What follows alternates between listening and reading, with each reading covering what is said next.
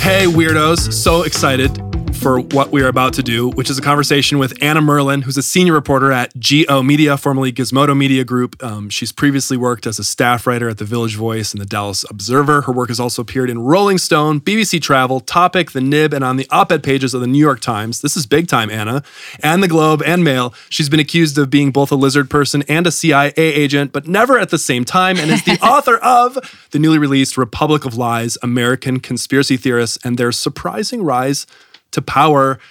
Anna Merlan, welcome to Weird Religion. We're so happy that you're here talking with us. Thank you for having me. Anna, we were really excited uh, to read Republic of Lies, in part because both Brian and I are just fascinated by American conspiracy theorists, both mm. as a biblical scholar, Brian, and as an American religious historian, me. Um, and we, um, you, you begin the book in a really fun way, which is that you went on um, to share the story that you went on a cruise ship with conspiracy theorists. Um, which, yeah, that is wild. That is so wild. Tell us about that. So in January 2016, I went on this cruise for conspiracy theorists, and it, people are always like, "Was it 2,000 people who are all conspiracy theorists?" Which is no, it was about 100 of us on mm. a hmm. much larger boat. So mm. it's hmm. like there's a conspiracy contingent of a much bigger sort of mainstream cruise going to Mexico and back. Um, but the conspiracy contingent was very identifiable. It was very obvious which ones we were. Um, and you know, I why noticed. Was it, why was it cruise, obvious though? Why was it obvious? What do you mean? Um, folks there had a more sort of intense vibe than the people who were there on a normal vacation. I see. Like, is the yeah. way I would put it. Like we Alex also, Jones, Alex Jones, for example, a little more intense than the average person on the. On, yeah, I mean, he wasn't. He wasn't there, but oh, he yeah, was on the cruise. Know, but you mentioned uh, talking to him. He's like my idea of a conspiracy theorist, like super intense, yeah. like red face, like it, so it was obvious on the cruise. Yes, it was.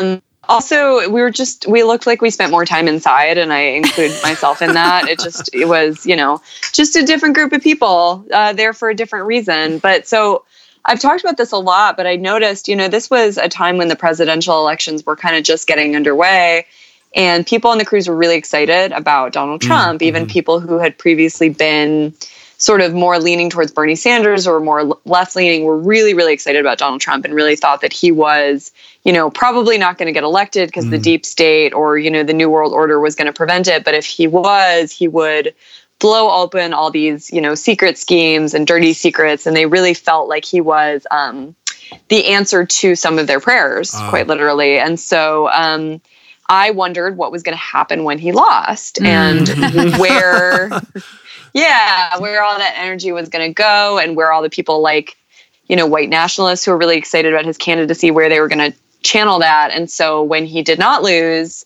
um, instead, I started thinking about, you know, what it was that I didn't understand about America that I needed to consider more deeply. And the the answer to that really is uh, found in the writing of this book. So yeah. Now, one of the things that um, I thought was really excellent. I mean, historians um, are notorious for being really detail oriented, and so you really mm-hmm. um, spared no detail. Like, what was the most surprising thing that you found when you were delving into the history of conspiracy theories in American uh, society? I mean, I think the thing that sort of comes up for me over and over again is the fact that we have always been a society that has periodic sort of grips of conspiracy theorism that really take over American society and uh, mm. that we get really concerned about them. You know, that there's always this big sort of burst of conspiratorial activity followed by this intense kind of fretting about what it means and whether, you know, we are losing our grip on reason as a country, but also that we almost immediately want to forget about it and dismiss it and say that it's not really part of our, our nature or our character and that something like aberrant or out of the ordinary is going on, even though these bursts of conspiracism kind of come up over and over. Right. And also this desire to kind of distance ourselves from it and say that, you know, everyone else is a conspiracy theorist, but we're not, when in mm-hmm. fact, you know, mm-hmm. statistically, most Americans believe in at least one conspiracy theory. So, this sort of idea that conspiracy theories are both part of us and something that we constantly want to deny. It was really interesting for me to consider. Huh. Do you have a favorite conspiracy theory? Just something you can kind of revel in and laugh at? I mean, I, you know, favorite in terms of like one that I believe is about aliens and alien visitation. Yes. You know, I, I believe in that. Um, I'm so happy. but to you know, like, that. yeah, a conspiracy theory that I just think is funny is obviously the one that uh, posits that Alex Jones is Bill Hicks, the you know deceased Texas comedian. And it's funny because it bothers Alex Jones. Like it's one of the few things that really like makes him mad because Bill Hicks was sort of anti-establishment and was very, you know, left-leaning and so it makes Alex Jones very angry, which is why it's funny to bring it up. Where do you think where do you think conspiracies cross a line? I assume you think they can cross this line between being funny like that and being Mhm. dangerous or hurtful to people. I mean, I think that they, I think most conspiracy theories and conspiratorial beliefs exist on a spectrum. I think a lot about the anti vaccine movement, which can Mhm. go from being, you know, a deeply held personal belief that is also a conspiracy theory to being something that, you know, impacts public health. Mhm. So anti vaccine beliefs are one place where they have the potential to cross the line and make, make people sick. Yeah. Um, the other sort of uh, trend in conspiracy thinking that I see that is worrisome is the place, and this is a little bit harder to define, but there is a place where you go from implicating your political or social opponents in a conspiracy theory to saying that anything is justified to prevent them from doing whatever you're accusing them of doing. Mhm. So it's what Chip Berlet calls a rhetorical, who's a researcher, calls a rhetorical incitement to violence Mhm. a scripted incitement to violence. So I see it a lot with um, the accusation that someone or a group of people are pedophiles. And Mm. if you say that somebody is a pedophile or is hurting children or is part of a sex trafficking ring, which was the basis of Pizzagate, then nothing is not justified. Right. You know what I mean? Mhm. Yes. Because hurting children is the worst thing in the world. So anything is justified to prevent that or put a stop to it. And that concerns me because it seems like such a clear justification for violence. Right. Wow. Now, Yeah. when, when you uh, when you look ahead to 2020 and Mhm. um, you you write a, you give the, the readers a lot to consider about how these particular conspiracy theorists have fueled um, the Trump campaign in the past. Do you see any overarching arcs with um, in in terms of storytelling, like how these these folks are imagining Mm. themselves and their place in the 2020 campaign? Right. Um, I think it really depends on which conspiracy community you're talking about because Mhm. they are so diverse. But I think, um, you know, one thing that's been happening a lot with pro Trump conspiracy theorists, specifically like the QAnon folks, is this idea that there is at some point going to be this massive revelation of his of his secret plan, right? Mhm. you know that at some point all of his political opponents are going to be arrested and jailed and you know charged with uh, crimes against the state and that when that happens um, you know his his secret sort of competence and success will be revealed to the nation. And so i think that um, if that doesn't happen before 2020 as it won't uh, then they're going to have to come up with like a new uh, something new that is going to have to take place after election day, right? They're going to have to come up with a new thing, a new promise that will only be fulfilled after he's reelected, because otherwise Right. they won't have a drive or a motivation to see him get reelected, Right. right? And at the same time, all the people on the left who have been saying that Donald Trump is a Manchurian candidate, you know, who is a paid employee of Vladimir Putin, um, and is going to be, you know, dragged out of office and put in jail. When that inevitably doesn't happen before election day, I'm curious about how they're going to sort of maintain their motivation, Mhm. you know, which has always been an interesting question for me, and I'm not quite sure of the answer. Yeah. So so QAnon, for example, I find to be such a fascinating phenomenon because Yeah. uh, So two things. One, could you give us like a little a little state of the question on QAnon today? Like I know it was kind of a big thing months ago, or maybe like last fall, really. But like, where is QAnon Right. now? And then also, I'm just perplexed by the psychology of QAnon because to me, just in looking at it, it just seems so transparently to be a joke. But yet, Right. people Well- like how did that? How did people? How did people get on board with something that was so obviously someone toying with them? I thought. I thought at least looking at it. I don't know if that makes Yeah. sense. Yeah, I don't know. I don't know what I think about the origins of QAnon, but I think people got on board again because they needed a narrative that posed Donald Trump as the victim of these, um, you know, dark ma- machinations against him, but also they needed to say that there was a secret plan in place and all they needed to do was wait mm. and be sort of faithful mm. in a way and that then everything would be revealed to them so i would i would say that both the qanon folks and the sort of remnants of pizzagate right now are really excited about jeffrey epstein being arrested oh. because mm-hmm. right yes, central yes, to right. both of those yeah so central to both of those um, conspiracy theories is this idea that high level government operatives particularly democrats are part of a secret sex trafficking ring. And so they're very excited about the idea that Epstein's arrest is going to reveal this supposed secret sex trafficking ring. So um, it's like infused them with a bunch of energy in the last like day. Wow. That is fascinating to me because um, this intersection of this religious fervor that you talk about and also right. and sex. I mean, there seems to be nothing more American than coming up with like far fetched stories that include both of those things. Um, right, totally. You, you use a lot of, I've noticed that you use a lot of language that we typically associate with religious communities faithfulness. Mm-hmm.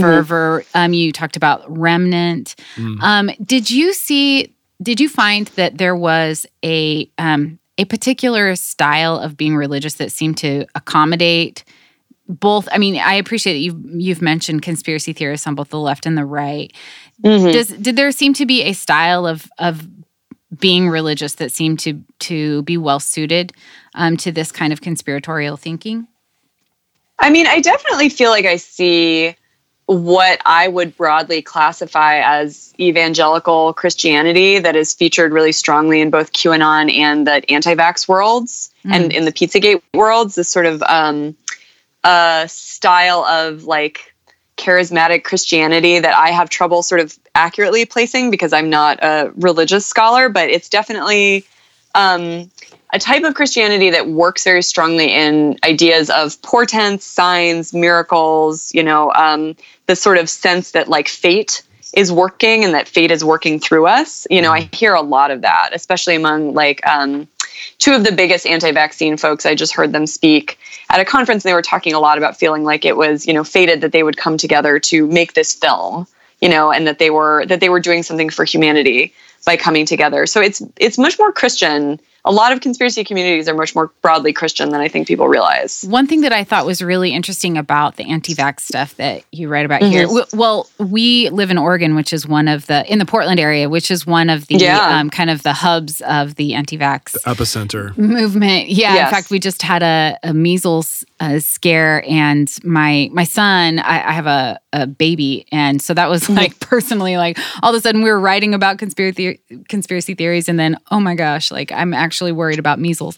Um, right. One of the things that I appreciate about you using the language evangelical um, is that, like, there's this one um, historian of the movement that talks about how conversionism, like this idea that you're converting from one thing to another, is kind of a, mm. as a hallmark of evangelicalism.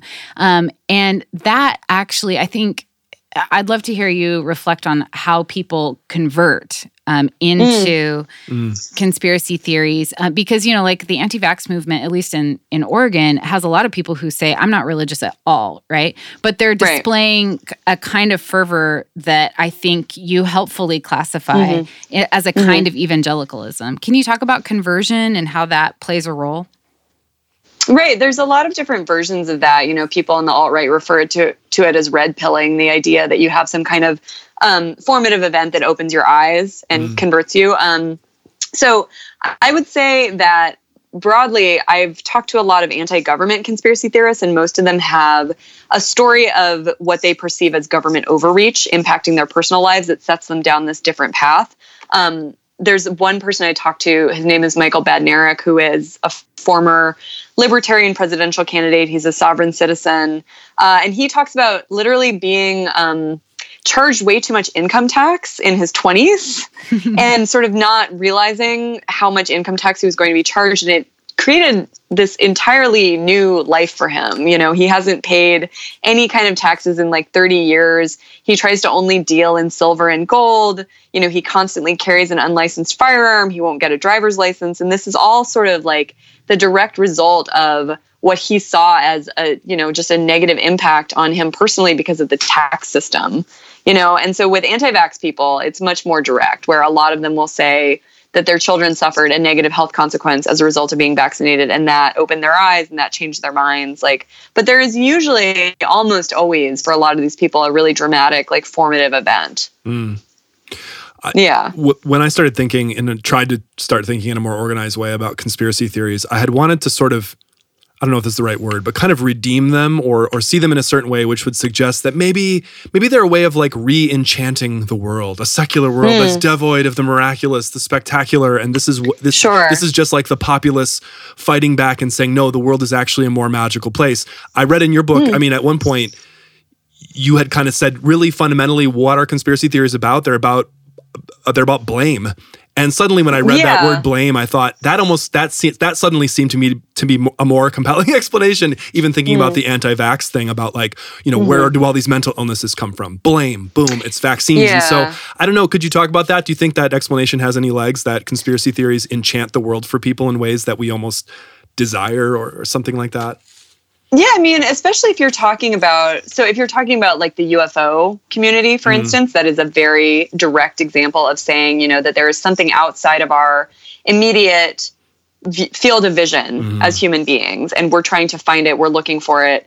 And it does make the world feel and the universe feel bigger mm-hmm. and more mysterious and more exciting. I would say that things like Bigfoot do the same thing. You know, it is, uh, or the Loch Ness monster, what we think of as sort of softer or more benign conspiracy theories. Um, there's also a version of that with people who are really concerned with, uh, let's say, Bohemian Grove, right? The idea, which is true, that a group of world leaders gather in sort of semi secret every year to participate in what some people believe are these weird occult rituals. They're not weird occult rituals, they're just sort of strange, like play acting, kind of childish performances of occult rituals, but they, they do happen, right? But so the idea that that happens creates um, this this possibility that there is like literally a secret group of people meeting in a mysterious place to do mysterious things. And in some ways that idea is really exciting for people. It's frightening but it's also exciting because it means that there is as you say this sort of like dark mysterious forces at work in the universe. Mm-hmm. Um, and it's the same reason why we're so interested even in things like secret societies mm. Mm. at universities why mm-hmm. conspiracy theories about the masons have lasted for so long is we like the idea fundamentally that these rituals being held in secret somewhere else affect the world. I think that idea is really interesting for a lot of people. I wonder if if it and I'd love to hear your thoughts on this. Does it is Mhm. there something where it's like I could possibly participate in that too? I mean, I see this idea of like the the wonder and then like you know a, a kid who reads harry potter thinking like it could happen to me um, do you see Right. people you know there there being some sort of i don't know some some quality that makes them special for even knowing and then p- possibly being able to participate playing a role Right. It's not that they want to participate in the rituals themselves, it's that they want to participate in opposing them. Mm. And so knowing about them means that they can directly participate in opposing systems of evil or of a negative power structure, right? Because they've they've found it, they've identified it. And so what conspiracy theories do for a lot of people is they allow them to feel like they are participating in a way that they weren't before and they're speaking directly to the systems of power that affect their lives in a negative way. And so I think that that is really meaningful for a lot of people because it allows them to feel like they are no longer on the sidelines of these unjust systems, that they are really getting to directly sort of talk back to them in a way that, especially for people in the United States, where our power structures can be at the same time so visible but also so hard to impact, I think is very exciting. Mm-hmm. Can you talk a little bit about what you think um, the role that social media has? You, you write a lot about um, Yes. how conspiracy theorists use and are used by um, social media platforms. Can you talk Right. about I, a, a, a little bit more about how you think um, those platforms have made um, you know the, in this kind of fake news world that we live in um, Right. have have provided hospitality for this way of, of Mhm. thinking and being Yeah, I mean, I think that it's really social media more than the internet, you know, because the internet has been around for a long time and social media you know, which is a more recent, sort of more sophisticated invention, has allowed a lot of conspiracy communities to find each other and fuse together. And I always say has given them a longer half life. You know, one really good example is like um, I watched a Pizzagate message board turn into uh, for a while become completely engulfed, engulfed with conspiracy theorizing about Seth Rich, who is the DNC staffer who was murdered and who, Right. you know, right wing conspiracy theorists have decided was murdered because he was about to spill what he knows about Hillary Clinton. So on the surface, Pizzagate and Seth Rich have nothing to do with one another, right? But con- social media allowed this group of people to sort of get together in one place and to sort of um, swap their ideas back and forth in a way that allowed this conspiracy community to find a new direction rather than just sort of fizzling out in a way that it might have before. So it does a lot of that. It also allows all of us to see conspiratorial ideas that we wouldn't before because of Twitter, YouTube, Facebook. Um, we're much more aware of what people are talking about in the conspiracy realm than we would be, you know, 20 years ago if you had to go to the right conference or, you know, get handed the right flyer on the street. It's much more visible, which is why we know about, for instance, QAnon, you know, mm. Right, because right. it's completely a creation of social media and then also was given a boost because it was so um, so much a product of Twitter, and there were so many journalists on Twitter that then journalists wrote all these explainers of QAnon, which allowed QAnon to continue Right. and spread. So, in a lot of ways, it both makes conspiracy theories visible to us and it allows us to, at all of us as a group, to continue promoting those conspiracy theories to one extent or another. Yeah, that's a fascinating point. I don't want to put you on the spot to come up with some kind of Mm-hmm. prescriptive idea in this sense, but I want to ask you. I mean, you did such great work in the book, being sympathetic Mm-hmm. in a kind of journalistic sense, and you're talking about everything in this really objective, kind of winning way, and even with personal touches at points. I just thought it was such a well written book. so Thank I don't want to. Yeah, no, it was fantastic, um, and I recommend Thanks. it to everybody Thanks. to read it because it's really good. Um, I wondered. uh, So, as a professor, I, Mm. as professors, we deal with conspiracy stuff with our students too, especially in the religious studies classroom. Oh, yeah. Like, like two things that have come I up re- recently for me have been the flat Earth thing Oh, has come up. I don't That's even big. I don't even want to say how it's come up and why it's come up because I don't want to like implicate people in my community. But let's just say Right. that it's come Right. up and it's like you're kind of sitting there like just staring saucer eyed at these people. And then the other thing that came up recently Mm. is more not a specific conspiracy, but like this idea that a student would, you know, here's something that we would say as professionals in our field and just say, yeah, but I saw a documentary and it Mm-hmm. Right. it just said this and it's like and you're kind of just sitting there like no You don't I'm- even know what I, we have. We've been at a loss. yeah, it's just and so I guess my question is is is is just a plea for help from an expert on conspiracy theories, which is like, is there any way to sort of get through to people? Is it a lost cause? Hmm. Is it this kind of thing where I guess there's been a lot of s- social science research about the more you try to convince people that their view is wrong, they're going to become more deeply entrenched. Do you just kind of smile Yeah. at people? Like, what's Help us. any help? Any help will be Help us, be Anna Merlan. You're our only hope. Yeah. So I, I heard that recently also from a friend of mine who's a professor was just saying, you know, that conspiracy theories were coming up, up a lot in her class, the idea of the Illuminati, the idea of sort of a global new world order um, from people like from students that she saw as relatively sophisticated because it was their way of expressing skepticism about global power structures, but they were being fed through these completely kind of ridiculous ideas about the Illuminati. Um, so, yeah, what we know about talking people out of conspiracy theories is that number one, uh, it is very hard to do unless you are viewed by that person as being sort of part of their social milieu. They have to see you as being sort of like them, politically, socially. Otherwise, you're seen as an outsider and your words don't hold as much sway. We also know that um, conspiracy theories are easier to sort of dislodge from someone's mind if they're a more recent convert. The sort of more entrenched you are in a conspiracy theory, excuse me, the harder it is to talk somebody out of it because Right. they really do resemble religious faith. Um, so, without being super pessimistic, I would say that a lot of people I talk to who have been in conspiratorial worlds for a really long time Mm-hmm. do not really show any signs of coming out of it. However, I also talk to a lot of people who say, you know, I was a big 9 11 conspiracy theorist when I was in college. It was a phase. Mm-hmm. I grew out of it. So, what I would say is that specifically for younger people, it is part of a phase of intellectual inquiry and trying to decide what you view as a reliable source of information, mm-hmm. who you view as um, reliable experts in a field. And that process, which is so common for most of us, especially in our late teens and early 20s, has gotten really complicated because social media and the internet flatten sources of information. So people can watch a documentary on Netflix or YouTube and say, well, this seems just as credible a source of information to me as anything else. Mm-hmm. Right. right. And so it is part of the increasing democratizing in, of information, but it also means that like young people, especially are, and you know, elders, QAnon is mostly elders, right. uh, is, are exposed to just more and more bad sources of information.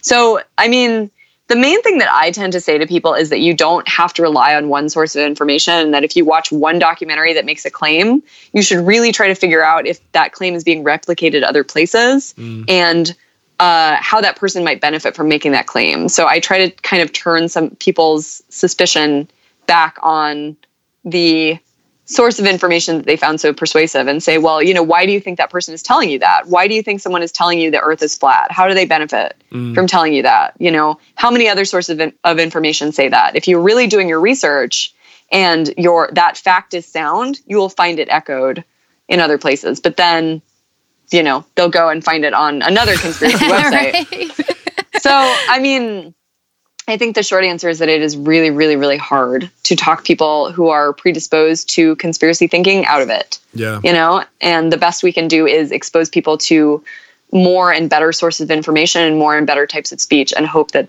the that the better ideas take hold. Yeah, that's good advice. That makes sense. Well, I I can't think of a better way to wrap up our talk than a plea for consensus, for peer review, and for maturity. So I think that's what we all hope for all of our lives.